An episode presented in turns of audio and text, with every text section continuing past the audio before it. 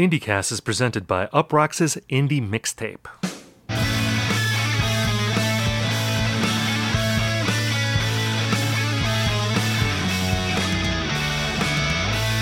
Hello, everyone, and welcome to IndieCast. On this show, we talk about the biggest indie news of the week. We review albums and we hash out trends. In this episode, we'll be answering questions from you, the IndieCast listener. My name is Steven Hyden, and I'm joined by my friend and co host, Ian Cohen. Ian, how are you? Steve, I'm doing all right. And, you know, one week later, the people just want to know will Joe Biden make punk rock great again? Uh, I, I love how that's like been. Uh, I love how that's been the consideration of like the past week or so. Like, what's going to happen? You know, ostensibly, if Joe Biden takes office, like, what's that going to mean for indie rock? Because the way we rationalized in 2016, it's like, well, Donald Trump's going to make punk rock great again. Uh, people are like, I don't know, perhaps hoping that uh, when Joe Biden takes office, you know, CMJ will come back and stuff will start sounding right. like Matt and Kim again. And uh, I don't know. I'm like kind of ready to revisit like late 2000s blog rock. Um, yeah, I think if we take like kind of the total package, maybe we get like recession era Obama comeback. I'm open. Well, I was gonna say like it's not gonna be punk rock. It's gonna be like beardy indie folk. I mean, I think of that as being the music of the first Obama administration. Yeah. We're gonna. I mean, we already had the Fleet Foxes return. That's true. Uh, Bon Iver's gonna drop a, a new joint. We gotta have you know maybe Mumford is gonna come back. He's gonna make Mumford and Sons great again. Yeah, all the all those bands, all those bands of that nature who went like electronic and started like collaborating oh, yeah. with hip hop. They're just gonna go Screw right back that. to the acoustic guitars beards. Like we're gonna have like Flight of the Conchords type bands. Um, Absolutely. Um, uh, Moving to cabins. Yeah. Cabins. It, it's if you own a cabin, sell it now because it's gonna be worth a ton of money. Yeah. Indie rockers are gonna want to buy your cabin. Yeah. Uh, it, to record their masterpiece. It sounds miserable. oh. We'll see. We'll, we'll see. I, I I differ. I differ on that my friend. Uh, well, I am from the upper Midwest, so this is great. I mean, this is like the music of my region here bearded guys, sensitive dudes in cabins and acoustic guitars, singing unintelligible lyrics. Uh, I can't wait for the next four years. I think it's going to be beautiful. um, yeah, I think yeah. So yeah, make indie folk great again. That's what's what. That's what we're gonna have. Hot, I think uh, hot dog for the first Obama administration. Thanks, Obama. Um, so we're uh, normally we would have a mailbag segment in this part of the episode, but we're just gonna answer mailbag questions like this entire episode. We've done this before and we had a lot of fun and we like engaging with our IndieCast listeners. There was also nothing else to talk about this week. yeah. So yeah, let's let, let, let's perfectly. Yeah, let, let let's not beat around the bush here. Like the this is generally like a pretty fallow time for the music industry and you just get a sense like of the past 2 weeks that like people aren't really into putting out music or talking about it much for that matter. I think everyone just needs like a couple weeks to just kind of chill and I don't know, maybe you know, rock with their PlayStation 5 or new Xbox. I think I think it's the Xbox's time to shine right now. I think so. I mean, this is the time of year and I don't know if it's if this is true in California, you know, because it's warm there all the time. But where I live, you know, it, it's getting cold. Mm-hmm. It, it, snowed uh, this week. There's like you know four or five inches outside uh, my office window right now. So this is the type of year like where you just feel like sitting on a couch and eating food.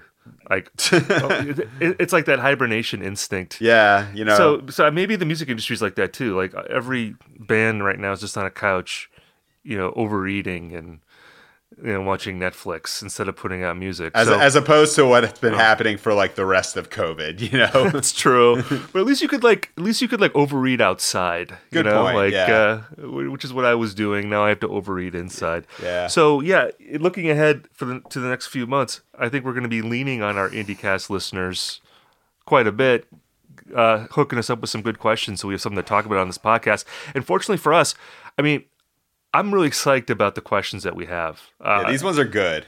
Our, our listeners, I'm telling you, it's like I really appreciate our listeners right now because like I wrote about Ryan Adams this week. So oh. I was I was having I was having some negative reader interactions this week on Twitter and, and in my email box. I was having a couple uh, angry men who didn't like what mm. I wrote about Ryan Adams. Um, so it's nice to come back to the womb of IndieCast where it's just all love, all love and support.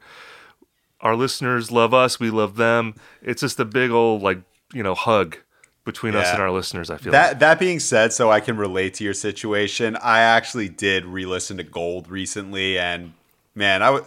I- I'm embarrassed for my 21 year old self who thought that was like, a I mean, there are some good songs, but like, I'm embarrassed for my 21 year old self thinking that was like this thing that was going to get us all through a national healing process. Well, you know, I don't want to. Yeah. I don't know how much we want to wade into Ryan Adams in this episode. No, we but don't, I, but- guess I'll, I'll, I would just say I wrote this in my piece that you know because I wrote about so uh, I, I wrote a mailbag column. 'Cause I'm just answering people's questions everywhere, I guess, right now. But uh, someone asked me about, you know, are you going to listen to Ryan Adams again? And I, I wrote a, what I thought was, I tried to be as thoughtful as I could about that. And because my answer was that I haven't really wanted to listen to him all that much. Yeah. Uh, just because there, the context of his music has changed. I just think of him exploiting teenage girls when I listen to his music. So it's a little weird. But like the thing about him too is that he is a pastiche artist, essentially, like at heart. So like he is someone where like if you don't really want to listen to him, he's easily replaceable like by the artist that he ripped off. It's like instead of listening to Cold Roses, you can just listen to the Grateful Dead. You know, instead of listening to Gold, you can listen to the Rolling Stones or Gram Parsons. You know, it's it's not he's not so brilliant that like taking him out of your rotation is is painful. At least in Yeah. my experience. Yeah. So But anyway, we'll leave it at that. enough about Ryan Adams. Enough about Ryan Adams. Let's get to our first question. This question is from Liz, and I just want to say at the outset that Liz, um, if you're listening, you are my favorite IndieCast listener of all time. You are in the IndieCast Listener Hall of Fame. This is a question that I think people aren't going to really believe came from a listener. They're going to think that I wrote this question. The, But I- the, the my the my five year old said this to me like political meme on Twitter. Daddy, like, why is Ryan Adams the bad guy? right. No, this is not. This is not that. This is an actual reader, uh, actual listener, uh, who who wrote this question, and uh, she says, "Hey, Steve and Ian. First of all, I absolutely love the podcast. I feel like you all are having the types of conversations I wish I could have with my friends, but they are also tired of hearing me talk about music and/or music criticism." Liz, seriously, you're talking about music criticism with your friends, like yeah, you gotta I start- can't help you there. you got well you got to be friends with us here. That being said this podcast has also been a source of validation for me. This is mainly directed at steve. When it comes to two things i love cds and u2 as a 28 year old most of my peers find these obsessions odd as you would imagine. In particular my friends have been making fun of me for the cd thing constantly since they discovered that i'm holding a giant pile of them in my bluetooth enabled car but I have passionately defended my stance that CDs are great and highly underrated. So hearing you talk about your love of CDs on the pod has made me really happy, even if my friends will probably continue to make fun of me forever. Anyway, here's my actual question. What is your preferred way to listen to CDs? Currently, my only functional CD player is in my car. How much of a difference can you tell between streaming audio and CD or vinyl? I swear in my car I can tell the difference between CDs and streaming Spotify through the Bluetooth, but my friends think I'm crazy. Thanks. Smile emoji, Liz. Uh, Liz, amazing question. Uh, thank you for uh, for writing in. Um, I just want to say that I hope that this podcast becomes ground zero for the CD revival. uh, I'm going to use this platform to pontificate against the vinyl, uh, you know, boom that we've had, which I think is totally overrated at this point and is just like ridiculous, just like super overpriced, like charging like you know forty dollars for you know a reissue of like the Guardians of the Galaxy soundtrack or whatever. I gotta get that. I gotta get that Coke bottle variant. You know, like it's it's all it's all about getting the variants. But um, to answer your questions, uh, I mean, I have a CD player in my office. Uh, I also have one in my living room, and I have one in my car. So I like listening to it in all those places. But the car is really my favorite place because it's the only place that I can listen to music really loud. You know, unless I'm listening to headphones, of course. Um, and I do agree. I think CDs sound a lot better than streaming audio. I think uh, CDs are generally louder to me. They and they sound deeper. Like if you're playing them loud, they sound much fuller than streaming audio. Streaming audio also has that issue where if you are say driving in a less populous area, you might like lose your signal. Uh, the Bluetooth might not work properly. Uh, it just tends to be really annoying in that respect. Whereas CDs, they always keep the faith. They're not going to screw with you. You will always be able to listen to them wherever you're driving. Uh, so yeah, I, I think the car, listening to music in the car is like one of my favorite things to do in life. I, that's why I could never live in New York City or like any big city where I wouldn't want to have a car. Um, it just seems like a miserable experience not to be able to just blast music as loud as you can. And I have a feeling the same is true for you, Ian. I mean, you live in California. That's a great driving culture. I love. Oh yeah. Like whenever I'm in California, I've I've been able to like rent a car on occasion, like when I've been there for work things, and I mm-hmm. just love driving in in California and listening to music. Yeah, it's it. I remember um, one time this guy from New York came to uh, Los Angeles when I was living there, and the one thing that he asked for me to do was to drive him around in my car, uh, listening to Celebration Rock, so he could so he could hear what it sounds like in a car.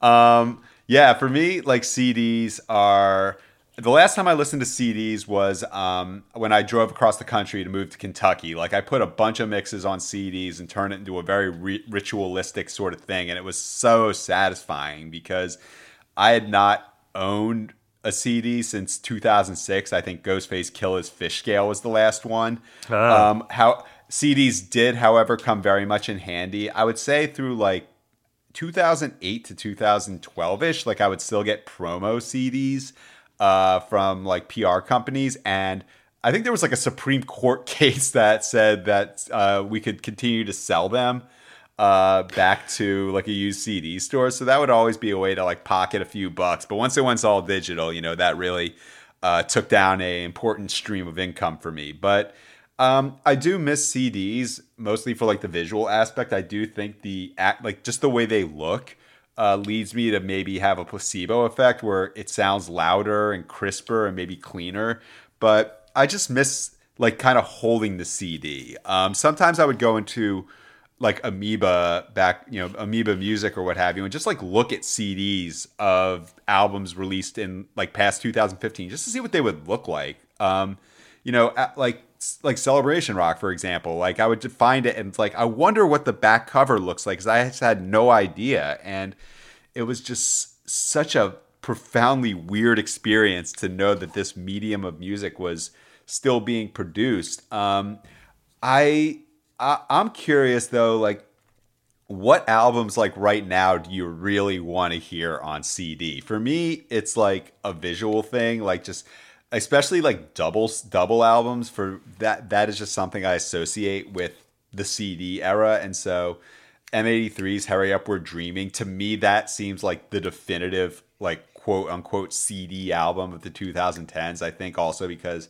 uh, Anthony Gonzalez is such like a uh, such an immense Smashing Pumpkins fan.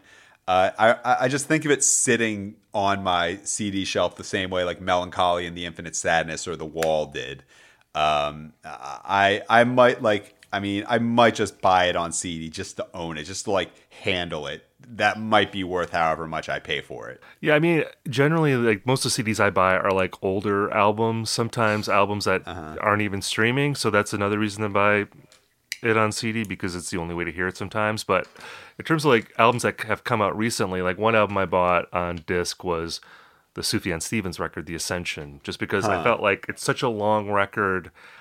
And I feel like when you buy an album, it's more of a commitment to like immerse yourself into it. It's like, yeah. And, I, would say that that's generally true for me. Like with the albums that I've been buying, you know, like I bought like the Waxahatchee record, I bought like the Phoebe Bridgers record. Um, you know, it, these are all albums that I feel like, you know, I don't want this just to be something I stream for a week and then forget about. Like I want it to actually kind of I want to live with this album. I want to be able to yeah. put it in my car. I want to be able to take road trips with this record and and live with it. And I think that is again uh, that's one of the many things I love about I guess just physical media in general is that when you can actually like hold something, I feel like it has uh, like a greater sense of permanence whereas yeah. if it's just on a streaming platform, it just gets you know subsumed by every other piece of data that's on there, and I, I just feel like it's easier to lose track of things. I'll also say too, and I'm sure Liz out there, if you're listening, you will appreciate this. One of my favorite things to do if I'm going to take a long drive is to do the CD draft. You know, like when you're looking at your shelf and you're like, what are my like draft picks for yeah, this drive? Vi- yeah, the visor on the uh, on the rear on the uh, on the on the whatever the Right. thing you pull down. Yeah, that, like- or the CD lot the logic binder or whatever. What am I going to listen to on this drive? And I and I love bringing the stack into the car, and you know this is these are going to be like my companions on this drive, and you know they're gonna it's going to soundtrack this drive, but it's also yeah like they're riding shotgun with me, and I, I love Yeah. that ritual. That I, I would never want to give that up. Uh, so that's another great thing about CDs. Yeah. Uh, so uh, okay, so Liz, thank you again for that great question. This next question, I feel like that first question was like a slow pitch down the middle for me. yeah. the second one is a slow pitch down the middle for Ian. Uh, and uh, this this question comes from Joe. Joe, thank you for writing in. He says, "Hey, Steve and Ian. First, thank you for the very entertaining podcast, which I look forward to every week. By the way, if you compliment us, it's a good way to get on the show. Like if you give us a compliment, there's a good chance we're gonna read your your email in here. Or if you like insult us in a very funny way, that we'll probably we'll probably read your question then too. Um, my question is tangentially related to the new Sinai Vessel album, Ground Aswim, which is dropping this week, which I figure has a good chance of being brought up by Ian in the next show. Ah. Which I I'm not sure if you were going to bring it up, but like I, I think I hinted at it on the previous one, but Okay. Well, you know, you didn't have to bring it up now because Joe just brought it up for us. Um, I note that Shame Plant, one of the singles released in, in advance of this album, sounds pretty reminiscent of Narrow Stairs era Death Cab for Cutie, which leads me to the question Are or were Death Cab ever an emo band? And what is the relationship between their 2000s output and the 2010s emo revival? Now, I'm just going to say something here quick because I figure Ian is going to answer this for about 20 minutes. So I'll just step out of the way. But bring I'll, a I'll- lunch. I'll just say that as a as a emo sort of uh I'm a sympathist, but I'm certainly not a loyalist or I'm not as inside certainly as you are, Ian. My impression of Death Cab is that they are quintessentially emo for their era. Like if I were to like if someone were to say name a 2000s era emo band, Death Cab would either be the first band I'd mention or the second. I don't know if they technically classify as emo, but certainly I feel like culturally they signify something emo to me in, in rock music, certainly of that era. So yeah. that's all I'll contribute to this conversation. Ian, I'll, I'll leave it to you. Yeah, so uh, for what you're saying right there, it reminds me of like what Moe said on The Simpsons to Homer. It's like, in regards to emo, it's like I'm a well wisher in that I don't wish you any specific harm. Um, but with this album, I'm glad he brought it up because A, it's a great record. Um, I would highly recommend, you know, if we can fast forward to recommendation corner, highly recommended. But you know, this band in particular brought up a larger point and something that we tend to discuss here on IndieCast quite frequently. Um, the front person for is it Sinai or Sinai? I remember my Hebrew school pronounced it Sinai, but I've heard Sinai a couple times. So if I pronounce it differently, it's you know that's just how I was raised. But uh, Ca- Caleb from the band, he posted on Twitter that uh, the world and this is like a pretty humble guy and he posted that like the world was seriously sleeping on the new record uh, which you know in a way feels true this album Ground Aswim uh, it's a self-release the previous record broken leg in 2017 came out on tiny engines um, and i don't think it has gotten the same attention as that previous one even though ironically it's probably more uh, it's something that might interest mainstream indie rock uh, listeners because he's talked about how it's influenced by Big Thief, whereas Broken Leg was more kind of traditional emo. Um, but this brings the question to me: It's like, how do you even know if an album's being slept on in 2020? Usually, in the past, you would say like, okay, you'd look at like how it's being reviewed, if it's being reviewed, if it's being covered, what do the gigs look like, but all the like there's what maybe two music publications that regularly do reviews. Um, there's no touring happening. And so it seems as if like maybe all but 15 albums maybe from this past year could honestly make a claim to be slept on. Is it even 15? Uh, I feel like it yeah, would be less than 10. 10. Yeah, I mean, yeah, I, it might be 10. There's like a small number. I mean, especially if we're talking indie albums. Yeah. There's like a small number of albums that were released earlier this year that I still see being referenced. And I think they're yeah. all albums that we could all name off the top of our head. Like, a, uh, you know, like Phoebe Bridgers Punisher uh, would be one. I guess like the Fiona Apple record would yeah, be another Waxahatchee, one. Perfume Genius, and like uh, that's really about it. Yeah, like what else? I mean, and. Uh, I have personal favorites, but yeah, just in terms yeah. of like records that you see referenced, you know, continually, I, I there's not many. Yeah, so I mean, yes, this album's being slept on, but like we were talking about at the beginning of the episode, I think music in general is being slept on. uh, like I, I just don't think people have like the bandwidth to like just like I don't remember I don't even remember anyone putting out like their first half to like uh you know top albums or something like that. It's it just like is a blur to me. But well, and like I was I was talking about this the other day on Twitter. Like Green Day put out a record I think in yes. January that no and there was a huge controversy behind it, right? And, and no one remembers that that record was like shot out of a cannon into a black hole in the sky, yeah. never to be heard from again. And that's Green Day, you know, like pretty big band. I mean, they're past their prime, obviously, but like, yeah, you know, they there there were billboards all over the country like advertising that record, and like Billie Joe Armstrong now is putting out a covers record. Yeah. I guess like this month just to maybe just I'll, to, I'll, take your word for it just to remind people that he still is in a band you know like yeah. Uh, so yeah times are tough everywhere but yeah like Sinai Vessel oh. they're, they're getting the indie yeah they're getting right slept now. on they're getting slept on even in a question about them specifically like let, getting back to them though that uh yeah it's uh IndieCast I think bump. Caleb's yeah, it, Caleb said like uh, "Narrow Stairs" was a influence on that particular song, but to me, that album sounds a little bit more like earlier Death Cab. Um, you know, kind of pr- before they had gotten to um, a major label. But I would also say that it's more Pedro the Lion um, in there as well because. Uh, many of the songs kind of struggle with like a religious upbringing. It's a lot more spare, like sometimes bass is a lead instrument. Uh, if you kind of like Pedro, if like winners never quit slash we have the facts and we're voting yes. If that appeals to you, I think this album's gonna be up your alley. But you know, as far as like Pedro the Lion and Death Cab specifically, like where they rest in emo, I think Pedro the Lion definitely. But Death Cab, um, I don't. When we made that, uh, also are the Vulture's best emo songs of all time. That list that also happened this year. Like I, I, I was Death Cab on that list? Death Cab was absolutely on that list. The movie script ending made it, I believe, at number 30 in the 30s. There I don't think there was ever any doubt that they were going to be on that list, although there was some kind of debate as to what would because I think like you were saying, there it's kind of impossible to conceive of the I guess the public's view of emo without Death Cab. Um it's like they are an essential band as far as formulating an idea of like what it means to be an emo person. But as far as an emo band, if you look back, even at their most like quote unquote emo era, like the early years, um, they were kind of more of a Pacific Northwest indie band. They were on Barsuk. Um, they uh, the first album sounds a bit more like early Built to Spill or even low. Like Death Cab was pretty slowcore in the beginning.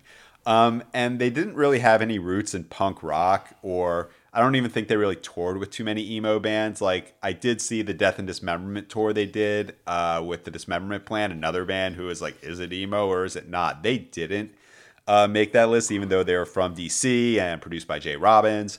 Um, but as far as like how they've influenced the emo revival, I think in a way the quote emo revival was in a way kind of going away from the public perception of it. Uh, whether it be like the Fueled by Ramen stuff or like Death Cab slash Bright Eyes. I mean, that stuff's coming back in a major way now because that's just the nature of cyclical trends. But you can see uh, their influence in some bands who I would put in that realm. Like, for example, Sinai Vessel. Oso Oso, I think, particularly Yunahon mixtape, had a lot of Death Cab in it. Um, maybe basking in the glow to a lesser extent. Uh, Chris Walla, the uh, guitarist slash producer who was with the band up until I believe Uh, he did a little bit on Kintsugi, um, which is easily Death Cab's worst album and like the one that kind of ushered in their like uh, their era where they're now kind of just like uh, the Black Keys in a way, where they put out a new album and it gets on KROQ just because it's them.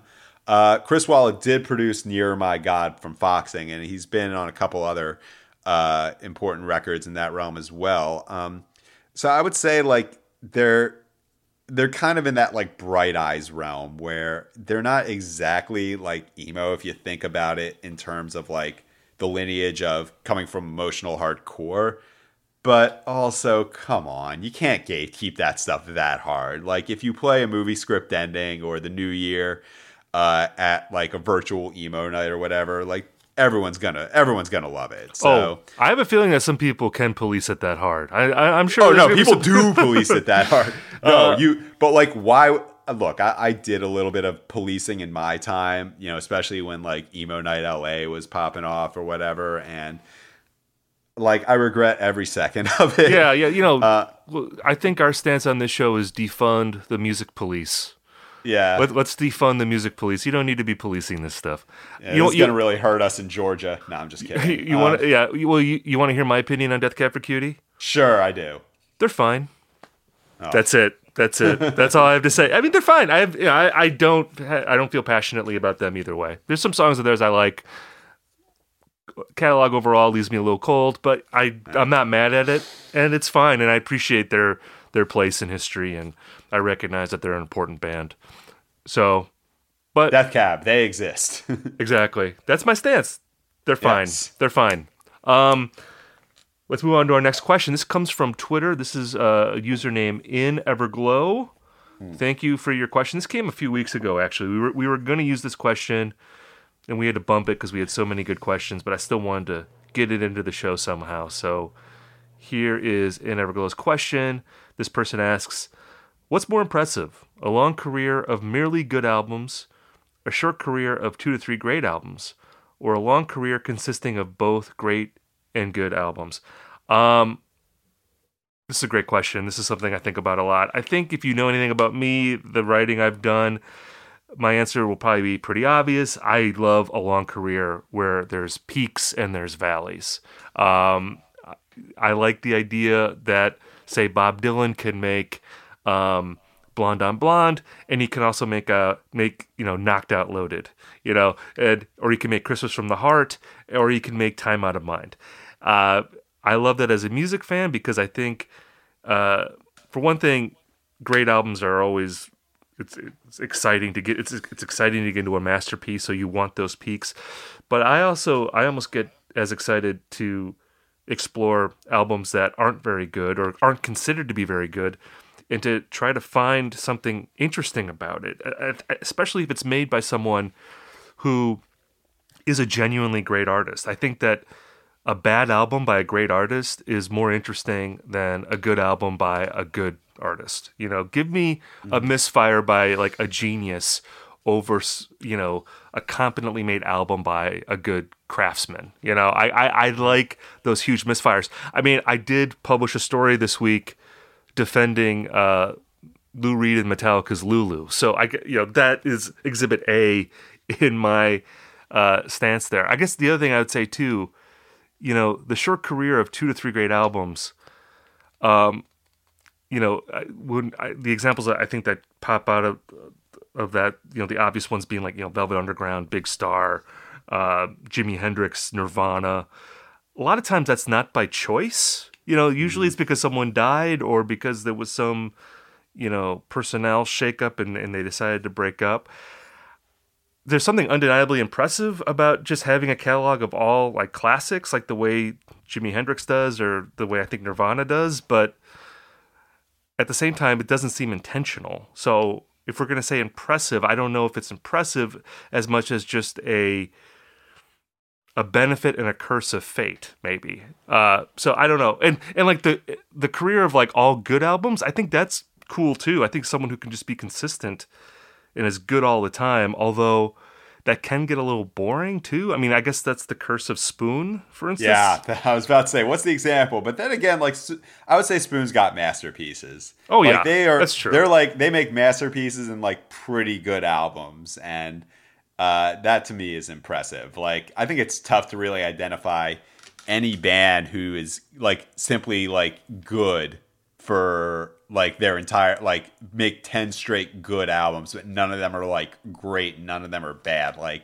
nothing comes to nothing even comes to mind like who can be that consistent for that long you know, you there's know? there's one band that uh, that came to mind with that. Which do you remember that band, uh, the Men?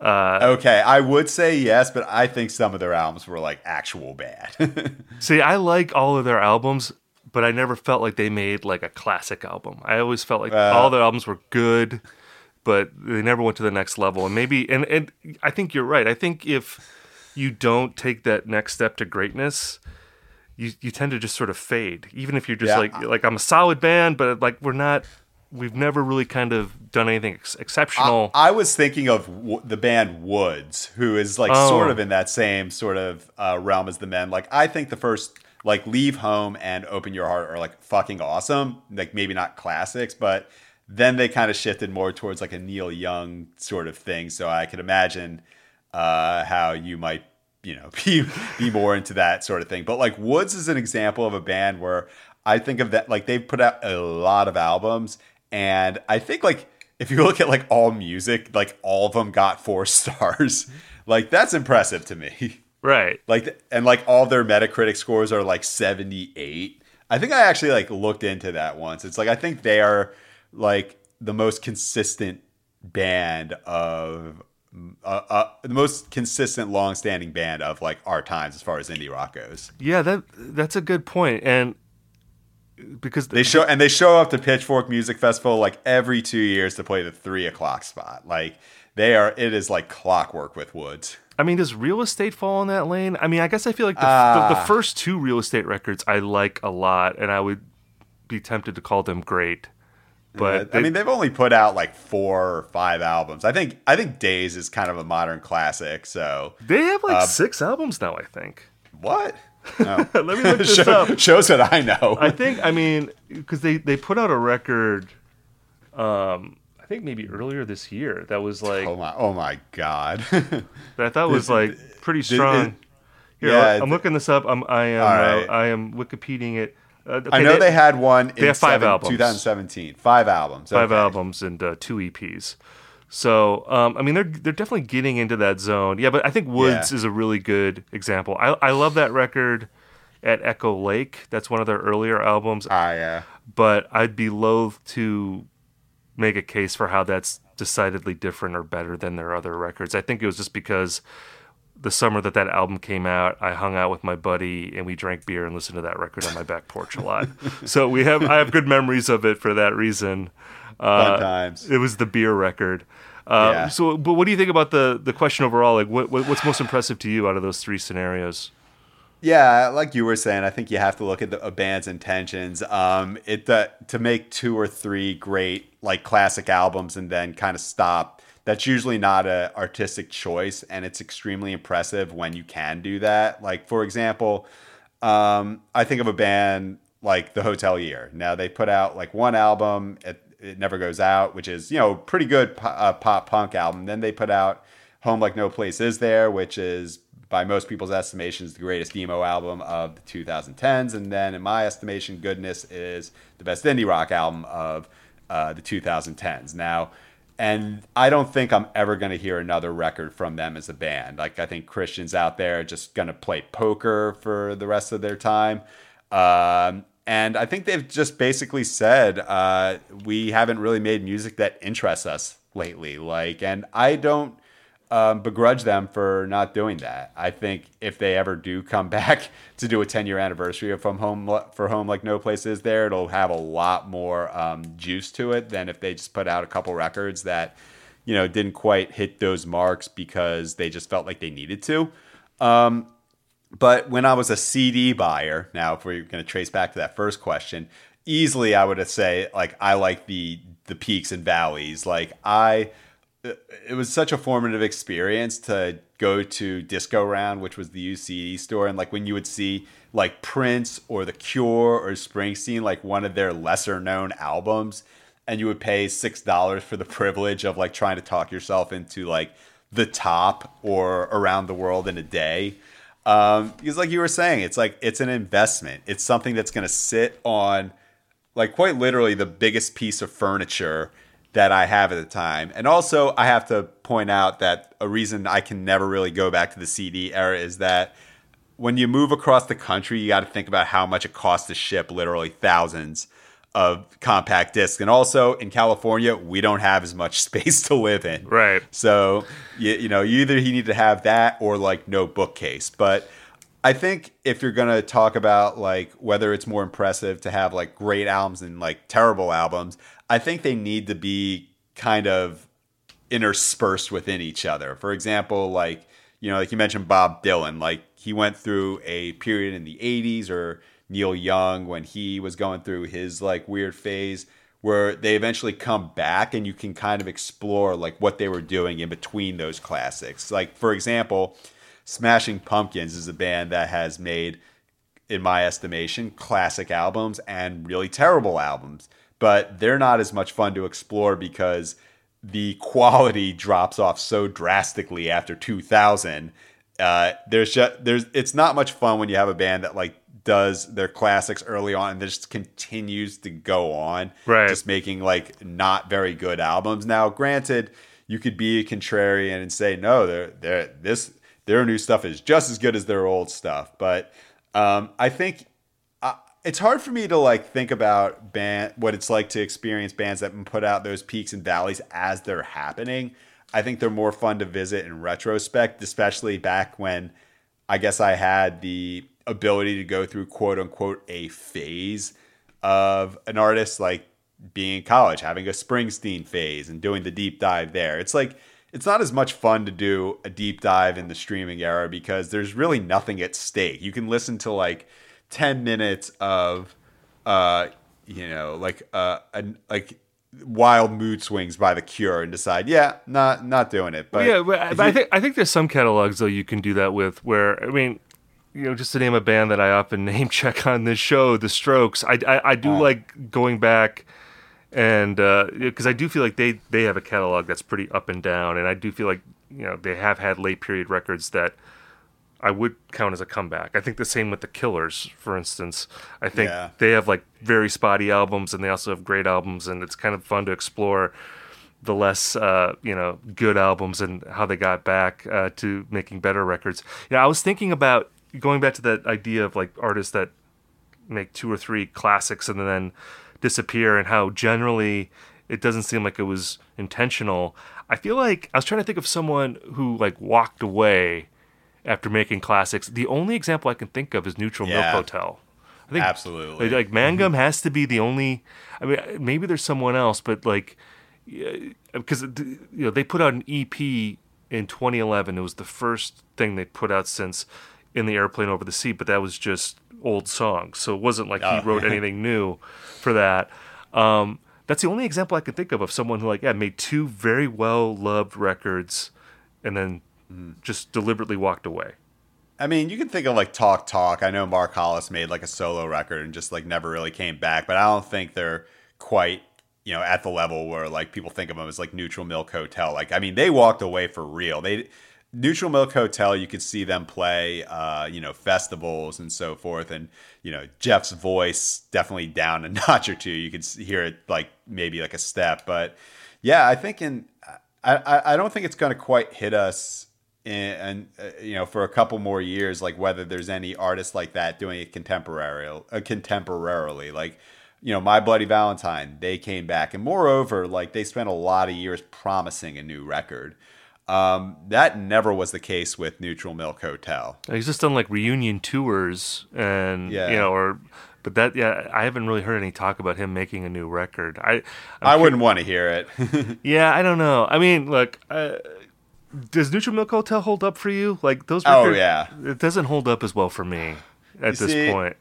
Like uh, I appreciate I, it, but I don't know. Like like late '90s indie rock. There's a lot of other albums I'd rather listen to than uh, in the airplane over the sea, and I am I mean, definitely in the minority on that. It just do I feel as passionate about that album as I did in like you know 2002 or 19 like i don't feel about passionate about like just about anything that was happening at that time. I think it's become like an easy album to kind of joke about because of like the cult surrounding it.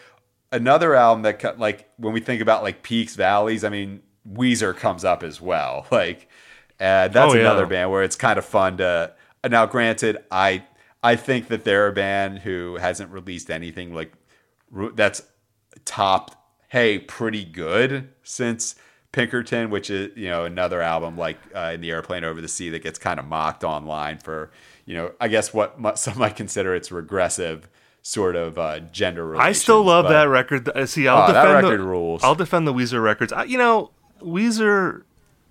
I think the White Album. I remember thinking that was like pretty good. I mean, that uh, everything will be right in the end. I thought was pretty yeah, that good. was pretty good, and I never listened to it again. Well, like, yeah, that is what that's what Weezer albums provide for me. It's like, hey, this is pretty good. Like uh, this this is pretty good, and then to never listen to it again, and that's how that's how they keep going. Now, one of these days, maybe I don't know, ten years from now, there's going to be uh, someone who comes along and like just stumps for like mid-period Weezer albums like Raditude or that happens now. Uh, I see really? that now. Oh yeah. I, I well we could. We Can you really make a claim for yourself as like a critical like? We, we can get um, Andrew Unterberger on here from Billboard. he'll he'll definitely stand up for those records. I feel like I think he yes, was he the will. one that defended the the Teal album, which was the huh. all the covers like the the Africa oh, album.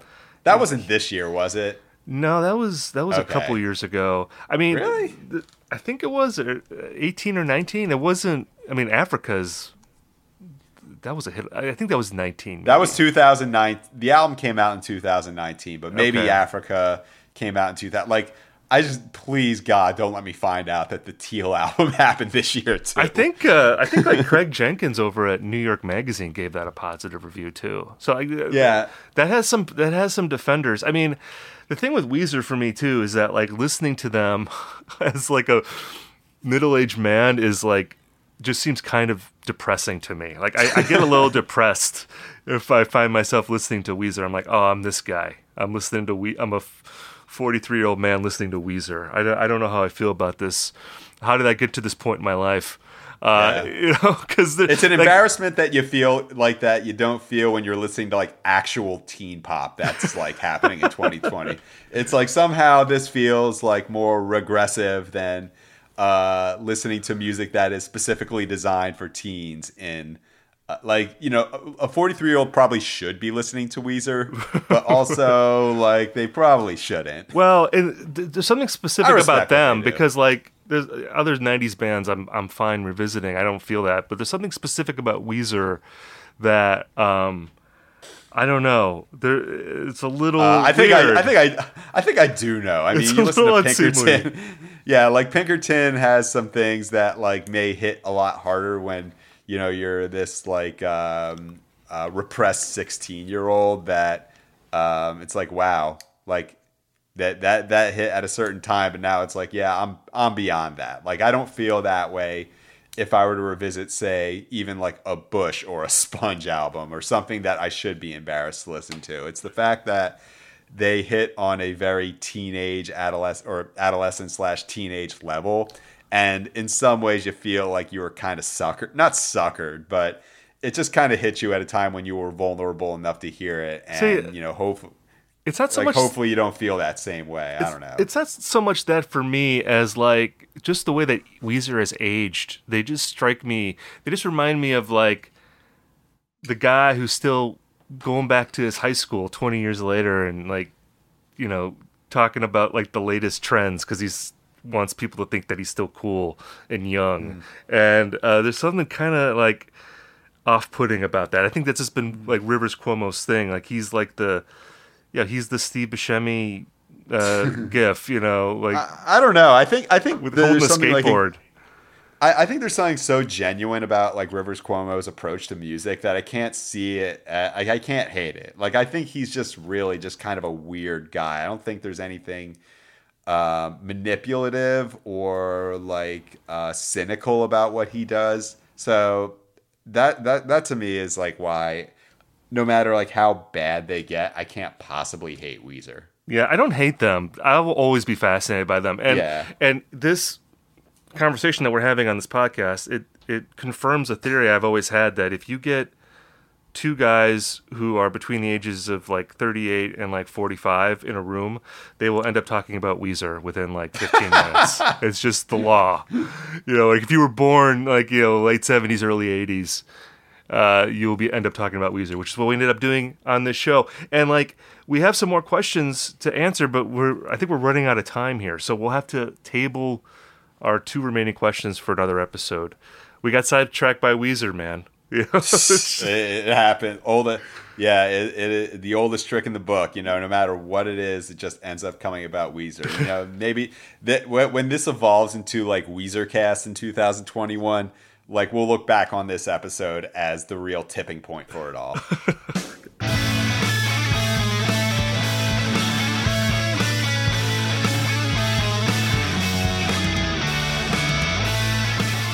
All right, we've now reached the part of our episode that we call Recommendation Corner. This is where Ian and I talk about something that we're into this week. Ian, why don't you go first? Okay, so I I, I was only kind of joking when you know you made when we made the joke earlier at the episode about like Joe Biden making punk rock great again. Um, on the last Friday, November sixth, there were two hardcore albums, hardcore screamo, whatever you want to call it, that I think really kind of in some ways they were so perfectly suited for the moment because there's something celebratory about listening to screamo. It's like a big release, but also it's very angry. So at the in the same way, like where it's like I think Biden won, but like we're not quite sure yet. It allowed us to exist in this kind of state where we're just like completely anxious, but kind of on the verge of like letting out this great release. And so uh, two records came out that day. Uh, the first of which I've talked about a lot here, Record Setters, I Owe You Nothing. Um, just to give a little bit about that because I've talked about it so much. Um, I would call this probably the best, uh, like, hardcore album of maybe the past couple of years. As far as like actual, like, hardcore Screamo, uh, this just puts together basically everything that you could possibly want from the genre.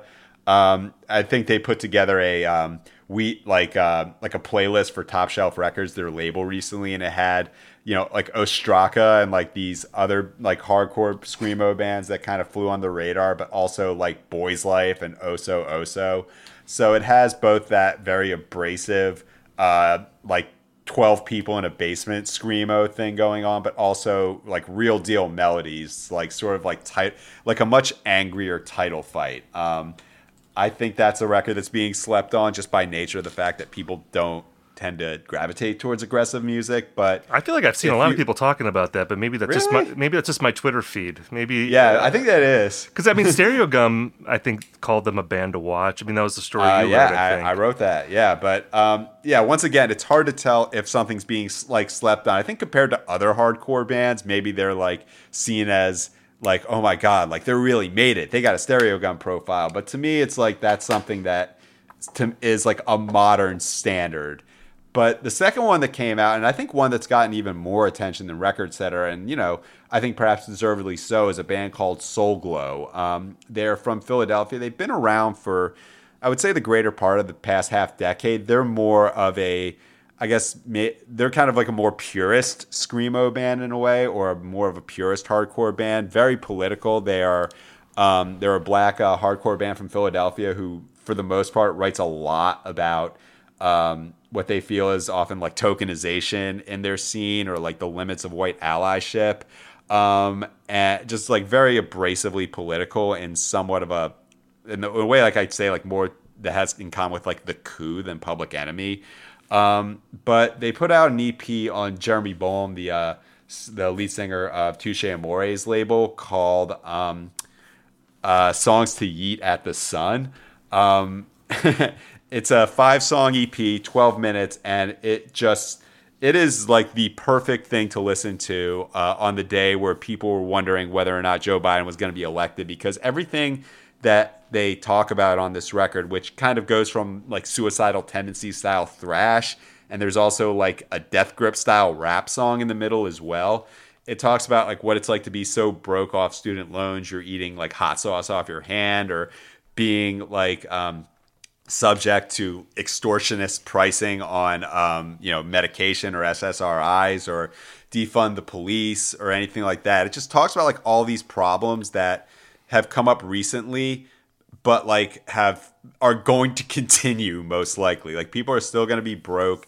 Uh, they're still going to be harassed by the police. Their last album uh, had a picture of them getting pulled over in Missouri, and they had a GoFundMe that raised, uh, I think, fifteen thousand dollars for bail. Um, but yeah, but the political aspect of Soul Glo, um, just in, in terms of like what's happening right now, they just speak to all the things that people were fighting for um, in the past election, like you know Black Lives Matter, defund the police, um, Medicare for all, and you get a sense of like, yes, this r- anger is so righteous, and also none of this is probably going to be solved.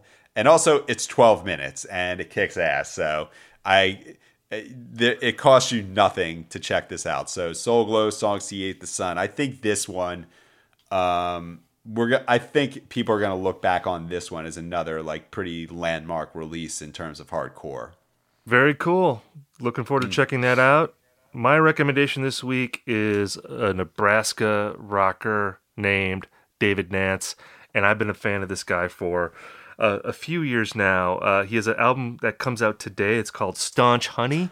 Um, it's one of my favorite albums of like late 2020. I've been listening to this record a lot the past few weeks. You know, and on this show, you'll hear me talking about my love of Choogle. Huge, Choogle. huge Choogle fan. I love Choogle rock. David Nance is one of the finest practitioners of Choogle rock that we have right now. Uh, this staunch honey record is so good. I came into uh, I, I first got into him a few years ago when he put out a record called Peaced and Slightly Pulverized, which is an hmm. excellent record.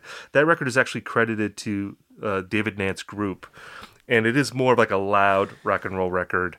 Uh, pretty long songs, like lots of guitar solos. Like if you like that sort of like mid '70s Crazy Horse sound, that record is definitely in that lane. Uh, the new mm. record is a little quieter, a little folkier, but like not like a wimpy, wispy type of folk. It's very robust, uh, really cool like rhythm parts. Um, and again, it has that choogle to it. It has the choogle rhythm, which I cannot get enough of. And uh, I would also recommend that he put out a live record on Bandcamp on Bandcamp Friday last week. It's called September 20th, uh, 2020. And he played a backyard concert just for some friends. And he plays a lot of the songs that are on Staunch Honey on that record. So I'd recommend that you listen to Staunch Honey, dig into that record, and then also check out that live record. It's just those songs presented in a more raw form. You can also maybe kick David a couple dollars. I think he could probably use it. Um, the other great thing about him too, like once you're on his Bandcamp page, one of the things I really loved about Nance as I got into him and I ended up interviewing him a few years ago, is that he's also put out several covers albums, like where he covers an album in its entirety. Like he covered the Rolling Stones' Goat's Head Soup, he covered Lou Reed's Berlin, uh, Beatles for Sale, but they're they're not straightforward covers. They're like pretty dramatic reimaginings to the point where if you didn't know that they were covers, it would be hard to tell sometimes that he was actually drawing on that source material. But as someone like me who is interested in that classic rock lineage and also how artists today take those source materials and they twist them and they take them in different directions, I think David Nance is one of the really more interesting people working in that realm. And I think he's done some really great things. So, again, his new album is called Staunch Honey. Definitely go check that out. I think you'll really enjoy it. Um, I think we're out of recommendations and we're also out of time yeah. in this episode. So, thank you again for listening uh, to this episode of IndieCast. Uh, by the way, if you like our show, please give us a rating on iTunes or like wherever you get your podcasts. These things help the show. It gives us a little bit better exposure. There's like algorithms that determine which shows get promoted on different platforms, and shows that have a lot of reviews and a lot of ratings tend to do better in the algorithm. So if you like our show, give us a rating. If you don't like our show, scream into your pillow for a minute or so. Yeah. You'll feel better after this episode. Uh, but yeah, thank you for listening uh, to this episode of IndieCast. We, we will be back with more reviews and news and hashing of trends next week. Peace. And if you're looking for more music recommendations, sign up for the Indie Mixtape newsletter. You can go to uproxx.com backslash indie, and I recommend five albums per week, and we'll send it directly to your email box.